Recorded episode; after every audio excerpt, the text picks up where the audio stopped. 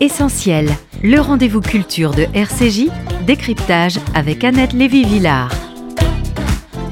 Eh bien, bonjour, bonjour, mon cher Alain Frachon. Bonjour Annette. Bonjour et merci d'être ici, d'avoir trouvé le temps de venir dans le studio de RCJ quand tous les médias vous invitent sur leurs antennes et leurs plateaux depuis une semaine, depuis que votre livre Un autre monde est sorti, alors je montre pour ceux qui regardent en vidéo, Un autre monde qui s'appelle Un autre monde sous titre L'ère des dictateurs par, paru chez Perrin. Alors, euh, c'est à mon avis à cause justement du sous-titre L'ère des dictateurs pas moins, neutre qu'un autre monde, euh, qui euh, attire l'attention et l'intérêt euh, des lecteurs, qui, d'après ce que je sais, se précipitent pour acheter le livre. Alors, les radios et les télévisions vous sollicitent parce que depuis longtemps, vous êtes un observateur, un analyste, un décrypteur de l'actualité, des affaires internationales. Après avoir été correspondant pour l'AFP puis pour Le Monde à Téhéran, Londres, Washington et Jérusalem. Après avoir été directeur du Monde et maintenant auteur d'une chronique chaque semaine dans le Monde, éclairante. Et ce sont ces chroniques qui sont rassemblées aujourd'hui dans ce livre, encore une fois, Un autre monde, l'ère des dictateurs. Et euh, comme vous le dites vous-même, ces chroniques racontent de fait les malheurs de l'Occident et peut-être son déclin. En introduction, vous faites un bilan avec votre style euh, brillant et percutant, et même drôle parfois, même euh, pour l'actualité internationale. Vous faites un bilan de vos erreurs d'appréciation. Mais euh, franchement, cher Alain Frachon, vous ne nous êtes pas tellement planté. Alors, dans vos erreurs d'analyse, vous rangez Trump, que vous avez sous-estimé, dites-vous, comme tous les gens de bon sens, mais en, réalité, pas tellement. Alors, j'ai repris votre chronique de décembre 2015. C'est donc avant l'élection de Trump. Je pense qu'il n'était même pas encore choisi aux primaires. Il était en campagne pour être choisi par le Parti républicain. Vous vous souvenez Et je vais quand même citer ce que vous dites, ce qui est très très intéressant. Donc on est en décembre 2015. Euh, vous écrivez, les experts annoncent que Trump va chuter et d'ici aux premières primaires républicaines, qu'il va céder la place à l'un ou l'autre des impétrants les plus respectables à l'investiture du parti. Mais vous écrivez, on attend toujours, on attend toujours la chute qui n'arrive pas. Le Donald est comme la poêle Tefal. Rien n'accroche, tout glisse. Et plus loin, vous dites, et vous avez là, franchement, vous aviez totalement raison, il exploite la révolte d'une partie de l'électorat blanc cette fraction de la classe moyenne laminée par la mondialisation. Celle-ci installe un climat d'insécurité économique. Et vous développez ça. Donc c'était même avant qu'il soit choisi comme candidat euh, à la présidence. Et on connaît la suite, il a été élu. Donc vous n'êtes pas tellement planté. Alors vous vous mettez aussi dans, dans vos erreurs de bilan. Euh, vous, vous vous reprochez d'avoir surestimé les printemps arabes comme euh, mon avis tous les gens de gauche, franchement, surestimé les printemps arabes. Vous avez, vous vous reprochez un peu euh, d'avoir euh, pas vu venir le danger des démocraties illibérales de l'Europe de l'Est, et surtout vous constatez que les démocraties occidentales n'ont pas compris les mouvements de protestation chez elles, dans cette démocratie. Alors, en relisant ces chroniques, on suit l'actualité internationale en la comprenant remise dans un contexte historique le plus souvent ou géopolitique. Et c'est ça la, force, à mon avis, de vos analyses. je vais vous faire un très grand compliment. C'est qu'on en sort plus intelligent, d'une part, parce qu'on a compris, et aussi, surtout, plus informé, parce que vous comprenez euh, où se situe le problème dont vous parlez à, une date. Euh, euh, depuis, euh, vous avez commencé en, en 2004, quand vous avez commencé chronique Cette sélection-là commence en, je crois, il y a sept ans. Euh, mais à vrai dire, j'écris des chroniques depuis une dizaine d'années. Oui. Mais j'ai pas voulu remonter trop loin parce que c'est déjà assez. voilà, je trouve que ça c'est suffisant, quoi. Et grosso modo, c'est ça. C'est c'est sept ans, sept ou sept ou huit ans, je ne sais plus. 2014, non, c'est 2014, voilà. Les problèmes d'Ukraine commencent. Et les problèmes, c'est ça. Et ils sont, ils sont inclus d'ailleurs. Alors, donc, je recite votre livre, Alain Frachon, Un autre monde, l'ère des dictateurs, et des dictatures d'ailleurs. Et donc, euh, euh, on a le sentiment au fil de ces chroniques du XXIe siècle que rien ne se passe exactement comme on avait prévu. Alors, à commencer par, on vient d'en parler, la guerre en Ukraine, qui n'était pas prévue, mais en même temps, je vais vous reciter, parce que quand même, il faut savoir que quand vous lisez ces chroniques, ça tient bien la route. Je vais vous reciter ce que vous écriviez exactement en janvier. Petit passage. On est le 7 janvier. Je rappelle que l'Ukraine a été envahie le 24 février. Donc nous sommes le 7 janvier et vous écrivez dans votre chronique du Monde Vladimir Poutine impose son tempo. L'ambition russe a été publiquement affichée le 17 décembre 2021. Poutine veut, je vous citer, une nouvelle architecture de sécurité en Europe. Et euh, vous écrivez le président russe est dit prêt à aller à Kiev et à soumettre l'ensemble de l'Ukraine. Là, vous parlez non plus du Donbass, de la Crimée, mais de l'ensemble de l'Ukraine déjà. Et nous sommes donc euh, avant l'invasion. Et donc, c'est là ce qui est intéressant, c'est que vous écrivez ça. Pourquoi? Parce que vous avez écouté le discours de Poutine en décembre, donc euh, un petit peu avant, et vous dites qu'il faut toujours écouter les dictateurs. Et là, Alain Frachon, je vais vous interrompre une seconde et je vais parler de mon père, qui me raconte qu'en 1933, qui m'avait raconté, il avait lu Mein Kampf. Il avait eu Hitler, euh, il était un jeune homme, euh, étudiant euh, à l'école des mines, et il avait dit il faut écouter ce que dit ce type, qui va faire ce qu'il veut faire s'il peut le faire. Et tout le monde autour de lui, comme on avait dit de Trump, mais non, bien sûr que non, c'est un fou, c'est un illuminé, ça ne marchera jamais. Donc, euh, je vous cite vous et mon père qui disent les dictateurs, les autocrates, il faut écouter ce qu'ils disent. Et c'est ça votre chronique. Vous avez écouté ce que disait donc Vladimir Poutine en décembre. Et même, euh, il fallait le lire en juillet, parce qu'il écrit un article sur l'Ukraine en juillet 21 et euh, qu'il met sur le site du Kremlin. Et je pense que c'est lui qui l'a écrit parce que ça, il, s'est un passionné d'histoire. Et donc, en juillet, il dit, euh, euh, là je suis, je, suis, je suis troublé sur ce que vous racontez sur votre père, c'est absolument incroyable.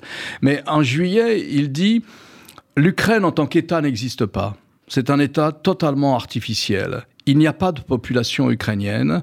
Ce sont des Russes, ce sont nos frères, ce sont nos cousins. La culture russe part de là.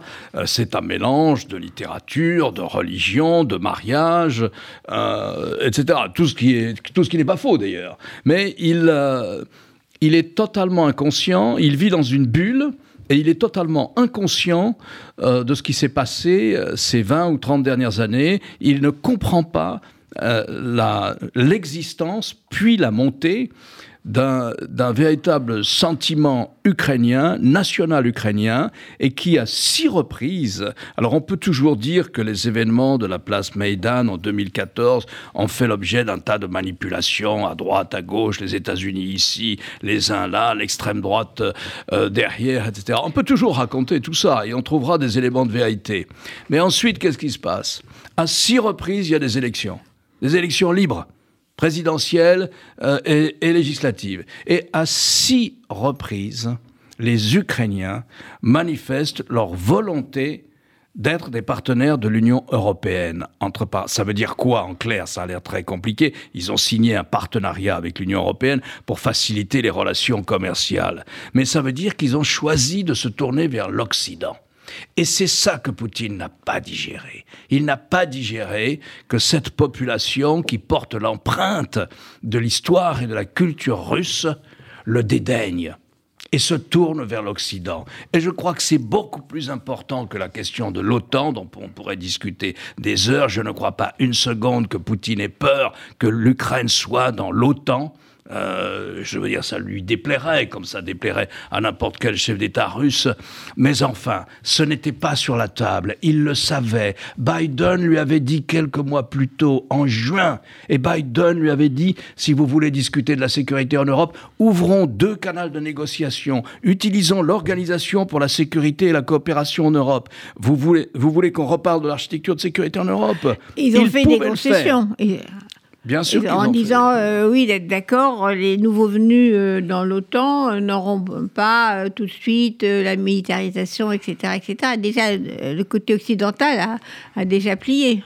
Et a respecté ses engagements jusqu'à ce que Poutine annexe la Crimée. Parce que le renfort, le déploiement de quelques milliers d'hommes de l'OTAN et le renfort soit en Pologne, soit dans les pays baltes, c'est en réaction à l'annexion de la Crimée. Et donc oui, je crois qu'il faut écouter, lire les autocrates. C'est vraiment bon. On est on est journalistes tous les deux, on sait ce que c'est que la pression du quotidien. Mais quand on a le temps de lire et de regarder les textes, en tire une leçon c'est que, en général, les autocrates, bien sûr qu'il y a du mensonge en politique, il y a du mensonge dans les démocraties, il y a eu des mensonges d'État énormes aux États-Unis pour justifier, entre guillemets, l'agression contre l'Irak en 2003. Le mensonge fait partie de la vie politique. Il a changé de nature avec les réseaux sociaux qui en ont changé la nature, qui ont fini par brouiller la distinction entre le vrai et le faux, mais c'est un autre sujet. Mais les autocrates sont moins cyniques que ce que nous pensons. Ils peuvent utiliser le cynique. On, dit toujours oui, mais il dit, il dit ça, à des fins intérieures. Il dit ça pour refaire l'unité du parti. Mais non, il le croit. Il ne le pense pas, mais il, le, pense. Voilà, il le croit. J'ai un autre exemple. Et donc Poutine, il croyait tout ça. Il croyait qu'il serait accueilli. Il serait accueilli avec des fleurs. Il pensait véritablement, absolument. Je pense qu'il croyait ça. Euh, je, n'ai pas pu vérifier cette information, mais on me dit que les, jeunes militaires qui ont été mobilisés euh, avaient dans et qui sont intervenus donc le 24 février, euh, comme vous le rappeliez, on dit qu'on leur avait dit prenez aussi une tenue d'apparat parce qu'on va faire un grand défilé à Kiev. Ah je ne sais pas si c'est vrai, mais enfin voilà, c'est probablement vrai. On va faire un grand défilé à Kiev en, dans dix jours. Ça va nous prendre dix jours, ça va s'effondrer comme un château de cartes. Comme l'a écrit Poutine, ça n'existe pas, l'État ukrainien, le sentiment national ukrainien, ça n'existe pas. Et donc voilà. Et euh, voilà ce qui s'est passé. il le croyait, je pense. Il croyait, vous pensez à cette histoire de nazis? Bien sûr que non, mais l'histoire de nazis, elle est beaucoup plus grave que ça. Parce que l'histoire de nazis, au fond, ça fait dix ans qu'il les prépare, qu'il prépare la population à la guerre, Poutine. Depuis son retour, lorsqu'il est, après avoir été un moment Premier ministre du temps du président Medvedev, il redevient président. Il a toujours fait la guerre. Il a toujours fait la guerre. Il a toujours fait la guerre. Il a besoin de son corpus de politique intérieure, son discours de politique intérieure, c'est toujours une mobilisation contre un ennemi. Alors l'ennemi peut changer, mais c'est toujours une mobilisation contre un ennemi. Et notamment, c'est devenu, lors de ses, de ses derniers mandats, lorsqu'il a été réélu, 2011, euh, 2012, c'est devenu une obsession. Il a créé un ennemi occidental. Il appelle ça le collectif occidental. Bon, il suffit de vivre un peu dans l'Occident pour savoir que c'est un collectif très relatif et qui passe son temps à se crêper le chignon. Et donc voilà, il, est, il a besoin et il a mobilisé sur le thème de la guerre. Au fond, la situation que nous vivons, dit-il, depuis 10, 10 ou 12 ans, il disait pas ça au début. Mais la situation que nous vivons, c'est au moment d'ailleurs où il chute en popularité et où il y a des manifestations dans les grandes villes russes. La situation que nous vivons, c'est juste la prolongation de la grande guerre patriotique. La grande guerre patriotique contre le Troisième Reich, contre les nazis. Mais quand vous qualifiez vos frères, vos cousins, vous dites ce sont des nazis, au fond, qui gouvernent euh, à Kiev. Mais quand vous qualifiez quelqu'un de nazi, ça veut dire que tout est permis contre lui. Ça veut dire que vous commencez la déshumanisation totale de l'adversaire. Quand, quand, quand, les Tutsis sont devenus ça. des, Les nazis, on peut tout leur faire, on peut détruire leur ville. plus des humains, on pouvait les tuer. Ça commence toujours comme ça, avec euh, tous les génocides on déshumanise euh, le soi-disant ennemi, que ce soit euh, les juifs à l'époque. Euh, Alors je ne parlerai pas de génocide, mais parce que c'est. c'est la même mécanique. Il y a un terme juridique, mm. c'est voilà, c'est codifié, etc. Mais en tout cas, voilà, je pense mais ce que, vous dites, ça justifie, en tout cas, que ça s'appelle génocide, crime contre l'humanité ou crime de guerre, ça justifie tout ce que vous êtes en train de dire. C'est pour ça qu'ils appellent ça les nazis. Il y a, je crois, au Parlement euh, de Kiev, il y a deux députés d'extrême droite. Moins que chez nous. C'est moi qui le dis. Hein. Mais justement, euh, sur la question de, Poutine, puisqu'on en parle, vous dites euh, qu'effectivement, il est tourné vers le passé, que le futur ne l'intéresse pas. Et c'est vrai, c'est toujours le retour à la nostalgie de ce qui était avant et la reconstruction de, l'Empire russe. C'est tout le temps le retour en arrière. Il veut rétablir ce qui était avant. Et ça, c'est aussi pour ça que ça s'appelle un autre monde. Parce que ça, on n'y croyait pas. On était convaincus que la mondialisation étant, il y avait une rationalité économique qui allait s'imposer on était convaincu que la raison économique allait s'imposer. Et la raison économique, elle veut dire enrichissement des populations, création d'une classe moyenne, urbaine, urbanisée en tout cas. Et ça, ça ne peut aboutir qu'à une libéralisation politique. C'est ce qu'expliquent les, libéraux. Les trois libertés pour la Chine, Est-ce qu'on a cru pour la Russie? Et voilà. Et c'est pas du tout ce qui se passe. On a oublié l'univers des passions. Des hommes comme Poutine veulent refaire l'histoire. On a oublié les passions religieuses. Je vais on vous a oublié... là-dessus, justement, c'est sur les passions. Je pense que c'est là, c'était la force des passions en politique et l'éternel retour de l'histoire forme le tronc, le tronc commun de ces chroniques, de vos chroniques à l'infraction. C'est ça, la force des passions politiques. Euh, on, pense toujours que les gens vont être plus rationnels euh, qu'ils ne sont. Et dans le cas de la Russie, il euh, n'y a rien de rationnel dans cette histoire. Et on pense toujours que l'obsession d'un pouvoir, c'est comme chez nous, c'est l'élévation économique et sociale du maximum de gens, du maximum de la population. On pense ça. Mais c'est pas là-dessus que Poutine est élu. C'est pas là-dessus qu'il mobilise. C'est pas là-dessus. Il suffit de voir d'ailleurs leur gestion absolument catastrophique de la crise du Covid. Poutine, lui, il a euh, mis 500 milliards, entre 5 et 700 milliards de dollars de réserves placés à l'étranger, que nous avons saisies d'ailleurs, c'est parmi les premières sanctions prises par les Américains, pas tout, mais que nous avons saisies. Pourquoi? Pour sa campagne de l'Ukraine à, cette fin-là. Ah oui, c'était pas perso pour prendre de l'argent. Non, non, non, c'était pas du tout perso. C'était au fin de, c'était les moyens dont il pensait qu'il aurait, il, aurait besoin de ça pour sa campagne. de Mais après, il a les ressources quotidiennes des ventes des hydrocarbures, ça, je suis d'accord, qui nourri, qui peuvent nourrir comme ça la guerre assez longtemps. Mais enfin, on voit bien que dans son discours, sa préoccupation, c'est pas euh, si vous voulez, la, la, Russie est un pays très compliqué sur le plan économique. Si vous regardez un tableau macroéconomique, il est bon balance commerciale excédentaire, c'est le pays le plus riche du monde, hein, potentiellement. Agriculture, métaux précieux, il y a tout, absolument tout en Russie. Là, euh, le rouble ne s'est pas cassé la figure, la Banque centrale a soutenu le rouble, a, trouvé les moyens de soutenir le rouble, nous a imposé d'acheter le gaz et le pétrole en rouble, contre des devises, bien sûr. Et donc, euh, et c'est un pays pauvre aussi. C'est un pays pauvre. Le PIB de la richesse nationale créée par la Russie, le produit intérieur brut, comme on dit, c'est inférieur à celui de l'Italie. C'est entre l'Italie et les cette contradiction alors entre les richesses et le pays pauvre, euh, grosso modo? Il y, a, il, y a mille, il y a mille explications, mais il y en a une très forte. C'est que c'est l'absence totale d'état de droit ce n'est pas un cadre politico-juridique qui favorise l'investissement, ni l'investissement russe, l'investissement privé, et encore moins l'investissement étranger. Donc les gros investisseurs, c'est dans le champ des hydrocarbures. C'est là, ils viennent, ils prennent leurs risques, les hydrocarbures sont là où ils sont.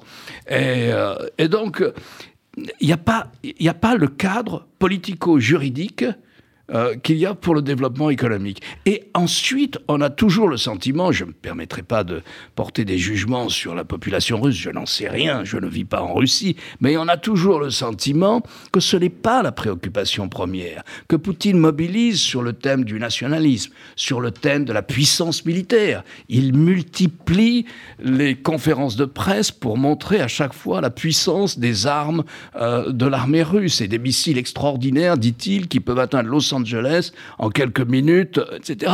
Et donc, ce n'est pas là-dessus qu'il mobilise, ce n'est pas sur ses succès économiques et sociaux. Il mobilise sur des grands thèmes historiques, il mobilise sur l'anti, sur, sa bataille contre l'Occident, la grandeur, plus un discours moral. Nous sommes les vrais Européens, en fait. C'est nous qui portons les vraies valeurs de l'Europe, et vous êtes des décadents, en train de décliner. Il est convaincu du déclin de l'Occident. C'est toujours très dangereux d'être convaincu du déclin des gens que l'on n'aime pas. Oui, vous notez aussi à l'infraction dans, dans vos chroniques que nous, nous autres occidentaux, l'Occident, on a toujours pensé que notre modèle euh, démocratique était le plus euh, sympathique et le plus désiré au monde. D'ailleurs, c'est vrai en ce qui concerne l'Ukraine, euh, la Géorgie euh, et ces anciens pays de l'URSS.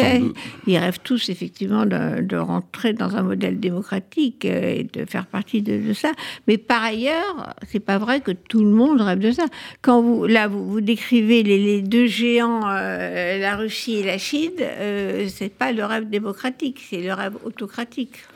En tout cas, quand on a vu, quand il s'est agi de voter dans les organisations internationales, à l'ONU par exemple, euh, au Conseil de sécurité ou même à l'Assemblée générale de l'ONU ou à l'Organisation des États américains, on a regardé de plus près les votes. On a vu qu'une partie du monde arabe n'était pas du tout solidaire des Occidentaux dans cette histoire. Les Russes n'étaient pas seuls, les Russes et les Chinois n'étaient pas seuls. Dans l'Afrique, dans l'Afrique aussi, l'Inde, mais un grand pays comme le Brésil aussi.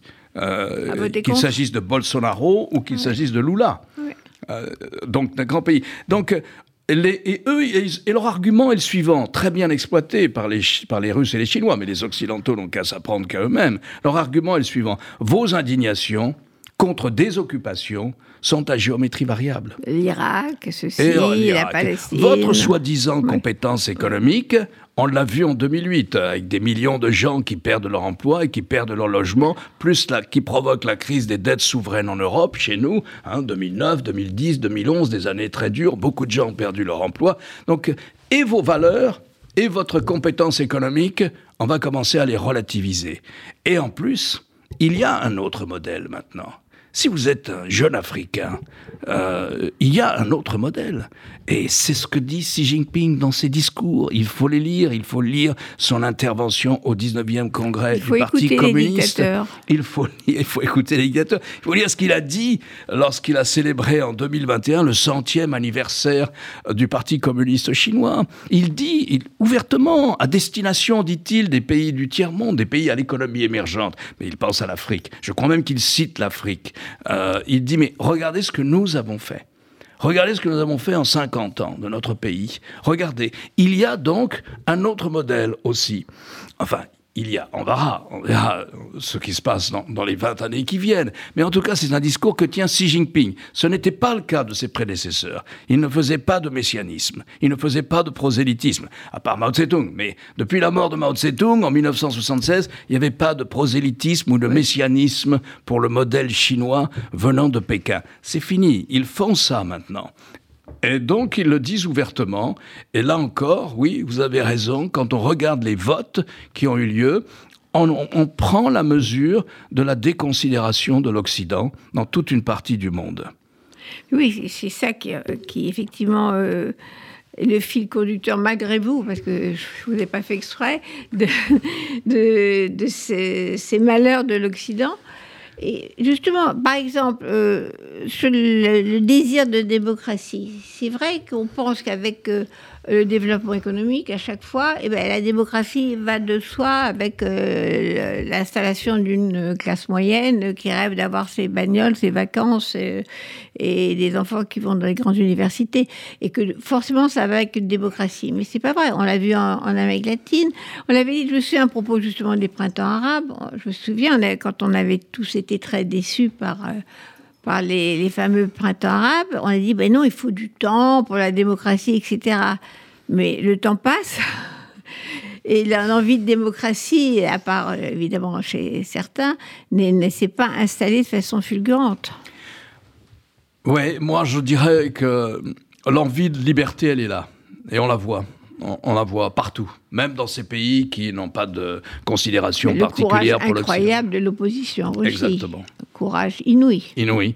Le courage invraisemblable des Russes qui peuvent aller jusqu'à 5 ou 15 ans de prison parce que simplement ils ont utilisé le mot guerre alors qu'il s'agit d'une opération spéciale.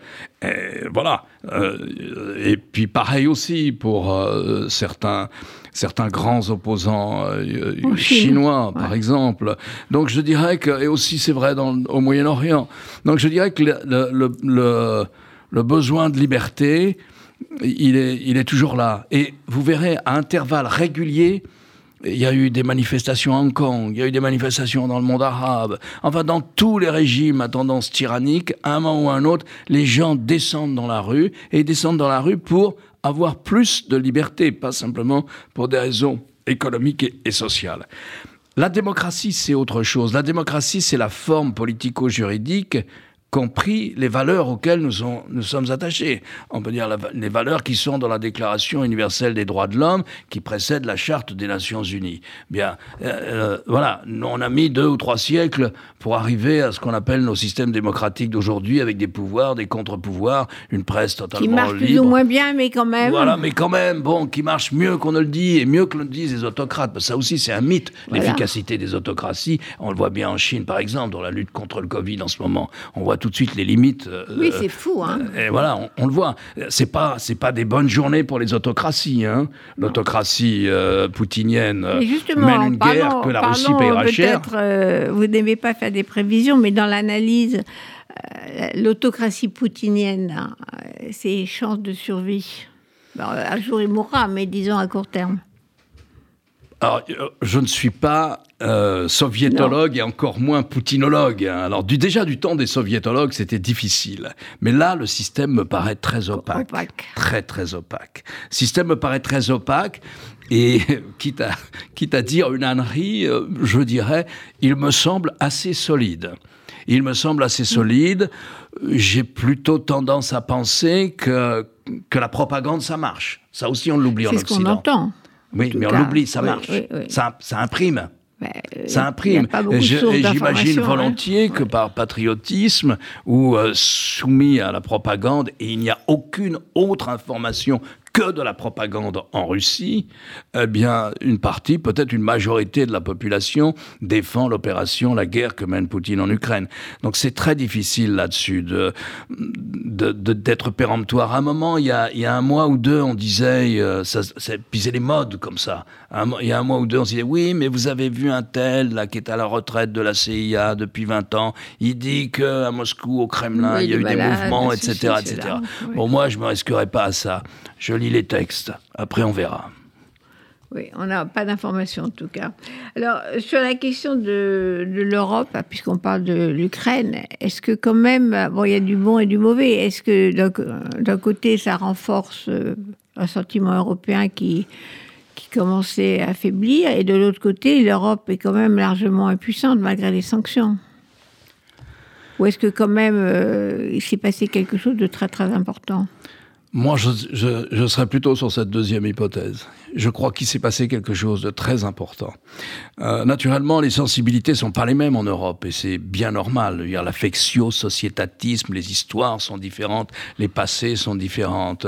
Mais la force du sentiment européen, la force de la nécessité européenne s'est manifestée comme jamais durant cette crise, ou comme rarement en tout cas, et à 27, et c'est pas facile, parce que si vous êtes balte, polonais, scandinave, norvégien ou finlandais, vous voyez pas la Russie de la même manière que nous à Paris ou à Berlin, ou, euh, même à Londres euh, ou à Rome. Et donc il y a forcément, l'histoire a imprimé des relations complètement différentes avec la Russie. Eh bien, en dépit de tout ça, on a réussi à voter des sanctions économiques alors on peut toujours dire que les sanctions ça marche pas, ceci, cela, que ça relève du symbolique, que ça peut se retourner contre nous, que ça n'a jamais fait tomber un, pouvoir autocratique, ce qui est parfaitement exact. Mais il s'agissait pas de ça. Il s'agissait de diminuer les moyens que la Russie peut mettre au service de sa guerre d'agression. Et ça on l'a fait. Et lorsqu'on et la semaine dernière, enfin le week-end dernier, euh, on, a quand même fini par décider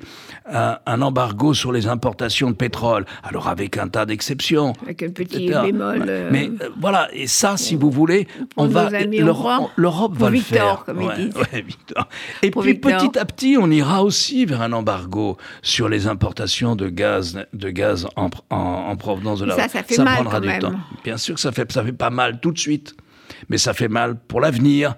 Et puis ça vous donne votre place à la table de négociation, parce qu'il faudra bien négocier, il faudra bien que cette guerre s'arrête un jour. La Russie ne va pas disparaître, et l'Ukraine ne va pas disparaître non plus. Donc il faudra bien qu'il y ait une négociation. Et là, on sera là, avec ça. Et puis... Euh, et puis quand même, euh, mettez-vous autour de la table des 27. Encore une fois, c'est difficile d'avoir une identité commune en politique étrangère. Je ne me parle même pas de politique de défense. C'est encore plus difficile. Mais c'est difficile d'avoir une identité commune en politique étrangère. Et là, les Européens ont dit des choses assez simples et assez justes, me semble-t-il. On ne peut pas continuer a laissé la Russie grignoter les frontières, bouleverser les frontières par la force.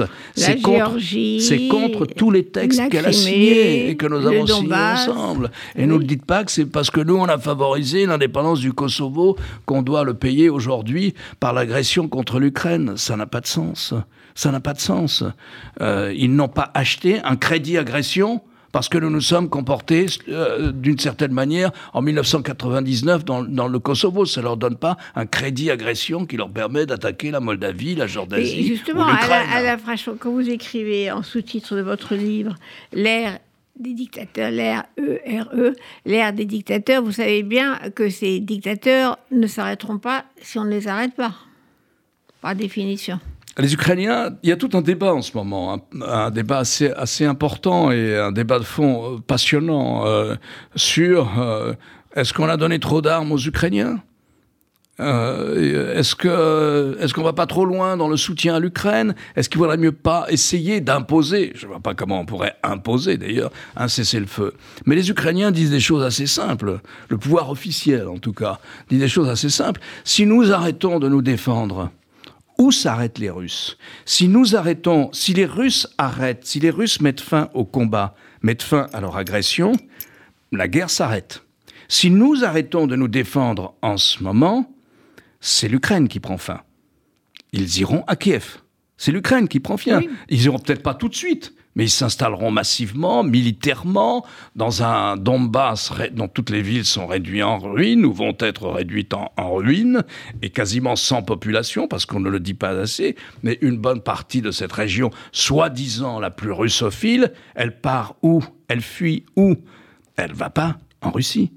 Non, elle va dans l'ouest de l'Ukraine. Si elle peut ne pas aller en Russie, elle ne va pas en Russie. Elle n'y va pas en Russie si elle peut, exactement.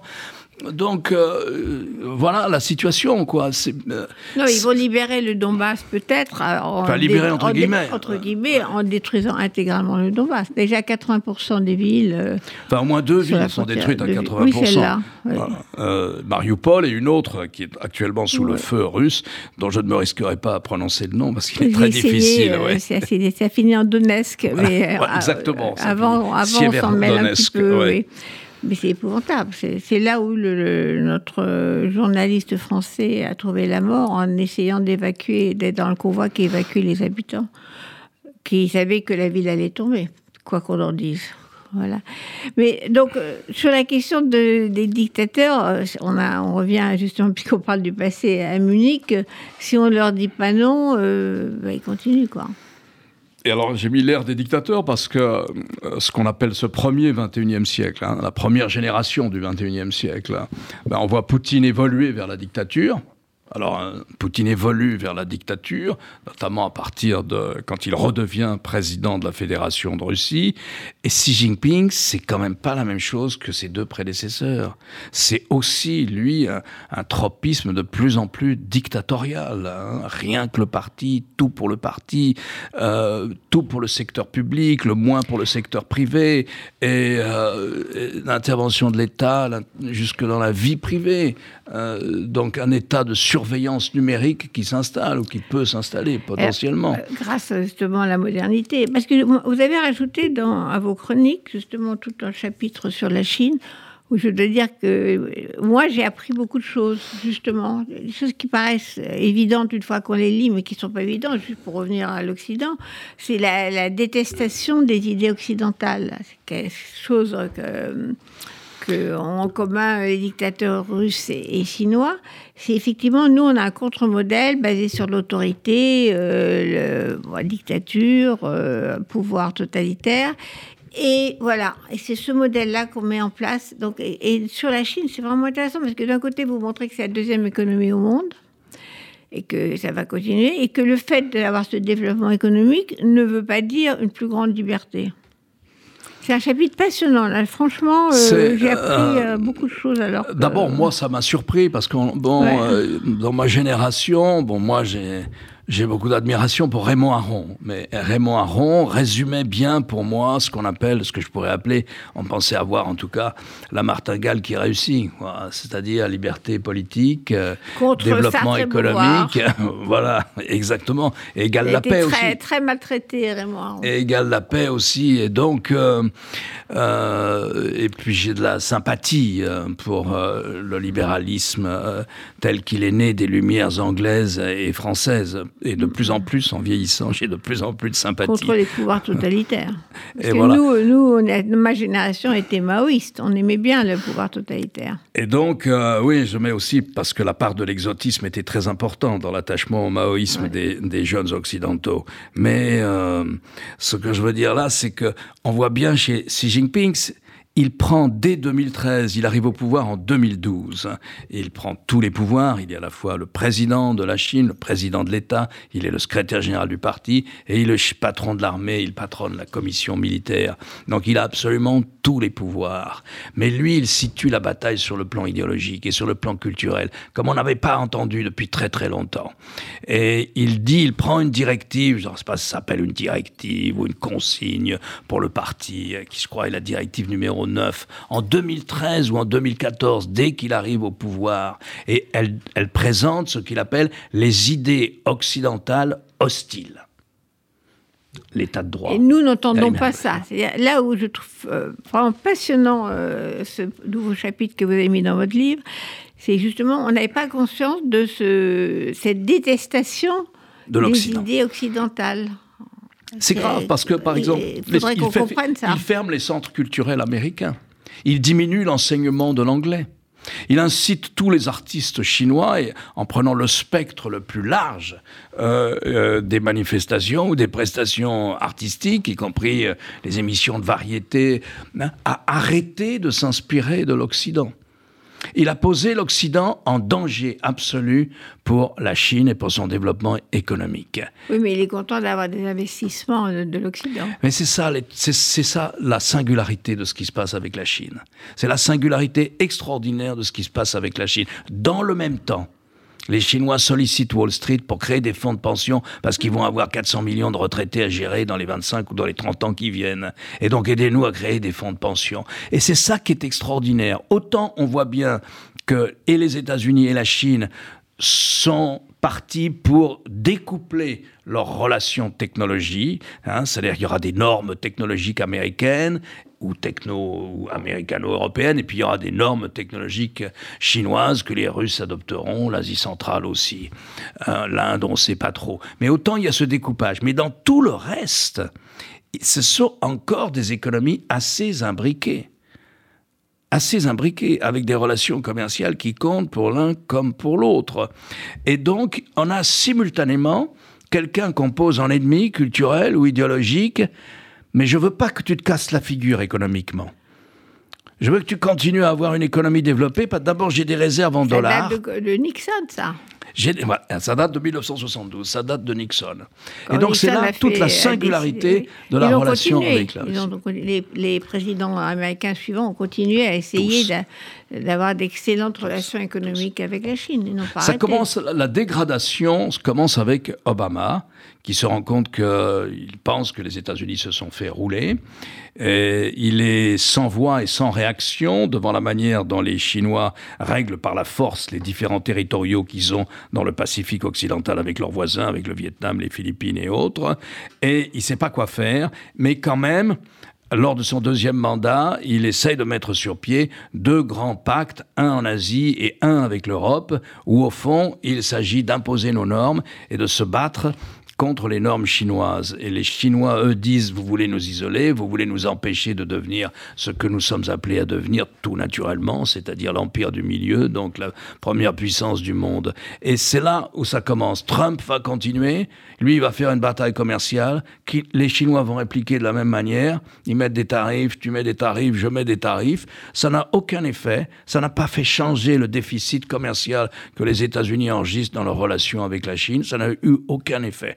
Et Biden a gardé les sanctions Trump et cherche à refaire ce que voulait Obama. Un groupe de pays amis en Asie, euh, peut-être attirer les Européens là-dedans aussi, pour euh, concurrencer la Chine, pour euh, ne pas laisser aux Chinois le, leadership ou la prépondérance à laquelle ils veulent, à laquelle ils ambitionnent. Ouais. L'idée est plutôt bonne. Je crois que l'idée d'Obama était la meilleure. Et d'ailleurs, il faut reconnaître que Trump l'a reconnu. Il a dit au fond, j'ai torpillé ces deux, ce, pacte asiatique que voulait faire euh, Obama il l'a torpillé comme il a tout fait, c'est-à-dire comme un enfant, comme un adolescent. Il fallait faire exactement le contraire d'Obama. Il a rien, euh, peu importe le, fond, le fond de l'affaire.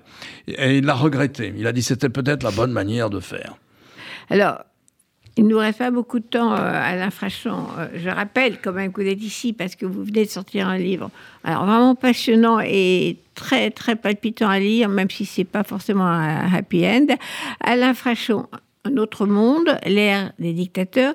Mais avant de partir, justement, on était en train d'en parler, nous allons parler de ce sujet que vous et moi aimons particulièrement, c'est-à-dire l'Amérique. Et vous dites des choses qui sont très inquiétantes sur le fait que la... On le sait, mais quand on, quand on voit écrit, c'est toujours plus inquiétant. La, fragilité ou le fait que la démocratie américaine est plus malade qu'on ne le croyait vous dites évidemment que la guerre culturelle en Amérique, la polarisation, elle existe déjà avec l'élection, euh, le deuxième mandat de Bush, par exemple, que j'ai suivi moi aux États-Unis, avec effectivement une polarisation autour des valeurs. Ce que vous appelez la guerre culturelle, c'était des guerres entre les valeurs, pour avortement, contre avortement, pour le mariage gay, contre le mariage gay, ceci, cela. Les armes. Et bien sûr, la question des armes qui revient de façon absolument atroce en ce moment. Et cette polarisation continue. Il y a un camp qui a mis euh, Trump au pouvoir, un autre camp qui a mis euh, Biden au pouvoir. Et la, guerre euh, entre ces deux Amériques continue. Et vous dites que c'est effectivement, vous dites dans votre propre bilan que vous aviez un peu sous-estimé l'état de maladie de, de la démocratie américaine. Alors, on s'est bon, réveillé le 6 janvier 2021. Jamais je n'aurais imaginé qu'une foule allait prendre d'assaut euh, le temple de la démocratie américaine, le Congrès. Jamais j'aurais pensé ça. Et donc, on a vu ça. C'était plus que le signe d'un malaise. C'était le signe d'une vraie maladie. Et alors, euh, bon, on verra quelle suite la démocratie américaine est capable de donner à cette affaire-là. On verra si elle est capable de juger les principaux responsables. C'est pas gagné. C'est pas sûr. C'est pas sûr, c'est pas gagné. Mais nous qui avons vécu aux États-Unis, euh, je vais vous citer une citation, une, statistique que j'ai trouvée euh, dans le New York Times il n'y a pas très longtemps d'ailleurs, il y a un mois ou deux. Il parlait de cette guerre civile culturelle entre deux Amériques et au fond quand on met la politique sur, le, sur, sur les valeurs, c'est très dangereux parce que si je suis le seul à vraiment représenter l'Amérique, c'est que tu es un mauvais Américain. Si tu es un mauvais Américain, t'es pas loin d'être un traître. Ça veut dire que tu n'es plus un adversaire politique, tu deviens un ennemi. Si on met les valeurs vraiment au cœur de la politique, les valeurs, celles-là, la religion, la, question du mariage gay, l'avortement, les armes, l'enseignement du darwinisme ou pas. Et si dans un État républicain, comme dans un État démocrate, à la bibliothèque municipale, on commence à censurer des livres, et c'est le cas aujourd'hui aux États-Unis, eh bien on est dans une guerre civile permanente, une guerre civile culturelle permanente. Et j'étais frappé en lisant dans le New York Times euh, il disait, au fond, dans les années 60 ou 70, dans une famille, si on vote démocrate, mais si un des enfants épouse un républicain ou une républicaine, c'est pas un problème. C'était, c'est comme ça. Et moi, on a vécu ça, nous. on a vécu ça. Moi, j'ai vécu aux États-Unis en 1974. Il y avait une porosité entre une porosité, les Voilà. Il y avait, d'ailleurs, il y avait un assez large, il y avait un relatif consensus. Bon. Bah, les démocrates du Texas ne ressemblaient pas euh, aux démocrates euh, de, Chicago. ouais, ou de Boston. eh bien, aujourd'hui, 35 à 40 des familles démocrates ou des familles républicaines désapprouveraient un mariage, mariage mixte.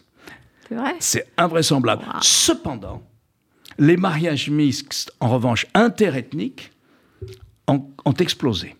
Donc il y a des évolutions contradictoires. Dans les sociétés civiles américaines, c'est pas aussi simple que ce qu'on peut raconter quand on observe uniquement la politique fédérale ou la politique nationale. Oui, plus, si vous voyez la question, par exemple, de, de l'avortement, il y a une majorité en Amérique pour le droit à l'avortement qui ne correspond pas à la prise du pouvoir politique contre l'avortement.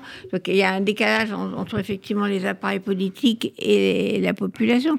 De la même manière euh, à propos de, des armes à feu. C'est-à-dire que c'est pas si clair que ça qu'une majorité ne serait pas pour au moins plus de contrôle des armes à feu. Il y a une majorité qui veut plus de contrôle. Et si vous voulez, les Américains peuvent avoir, à juste titre, le sentiment qu'au fond, c'est la loi de la, minorité qui s'impose.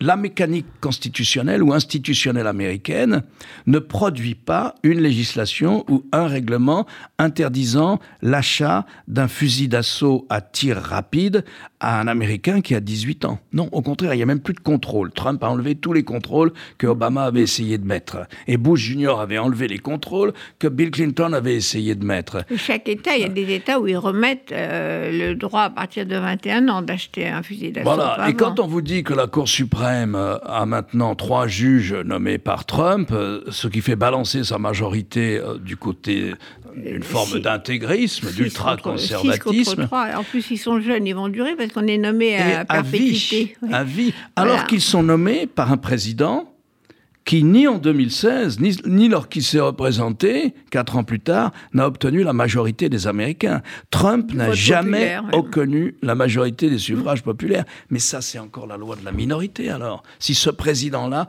peut faire la loi par juge de la Cour suprême interposée sur la question de l'avortement. Bah, la Cour suprême, c'est le, point faible, parce que maintenant qu'une Cour suprême, effectivement, Trump, à dernière minute, a mis trois juges extrêmement réactionnaires qui sont nommés à vie et qui vont durer, et lui sera déjà parti depuis longtemps, et qui vont euh, faire bouger la Constitution dans un sens extrêmement réactionnaire, qui ne correspond pas du tout à la mentalité de l'ensemble de la majorité des États-Unis. Donc il y a un vrai problème euh, politique. Oui, et puis c'est toujours cette idée que quelle interprétation on donne à un texte qui date de 1787 quelle interprétation Si l'avortement n'est pas dedans, c'est sûr. Le mariage gay non plus, c'est sûr. Euh, la, contraception non plus, c'est sûr. Euh, voilà. Donc mais si les armes, oui. Mais, mais si on prend des juges que favorables à l'interprétation littéraliste, euh, comme on dit, littéraliste, c'est-à-dire fondamentaliste, quoi, au pied de la lettre, littéraliste, eh ben, ça va, ça annonce des années difficiles. Pas oublier en même temps que pendant ce temps-là, l'Amérique a progressé, qu'elle a récolté chaque année à peu près la moitié des prix Nobel, qu'elle a créé des films, qu'elle a créé des biens, des services. C'est pour ça que c'est très difficile. tout, que la situation des femmes a énormément avancé, c'est la plus avancée au monde, malgré le retour en arrière qui va se produire, parce que le droit à l'avortement va être éjecté de la Constitution américaine. Moi, j'ai déjà dit il y a six mois, c'est mathématique. Euh, il y a six juges contre ce droit à l'avortement. Voilà, ça va On saura en juillet, lorsqu'ils rendront public leur arrêt. c'est mathématique. Euh, ils vont ils ont été élus pour ça, en plus, ils ont été mis pour ça. Donc, ils vont supprimer le droit à l'avortement en disant à chaque État, débrouillez-vous avec ça.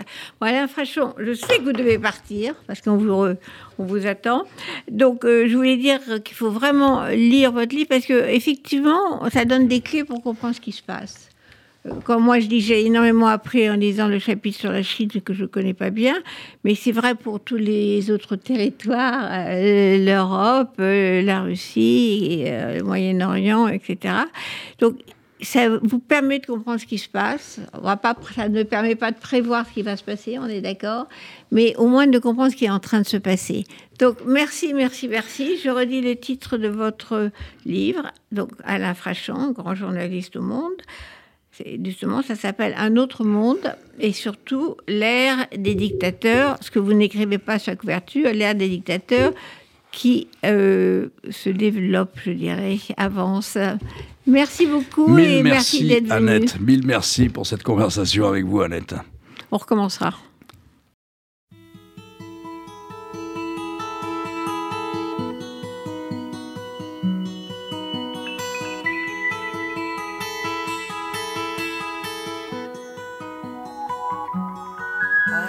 Sailing, I am sailing home again, across the sea. I am sailing stormy waters.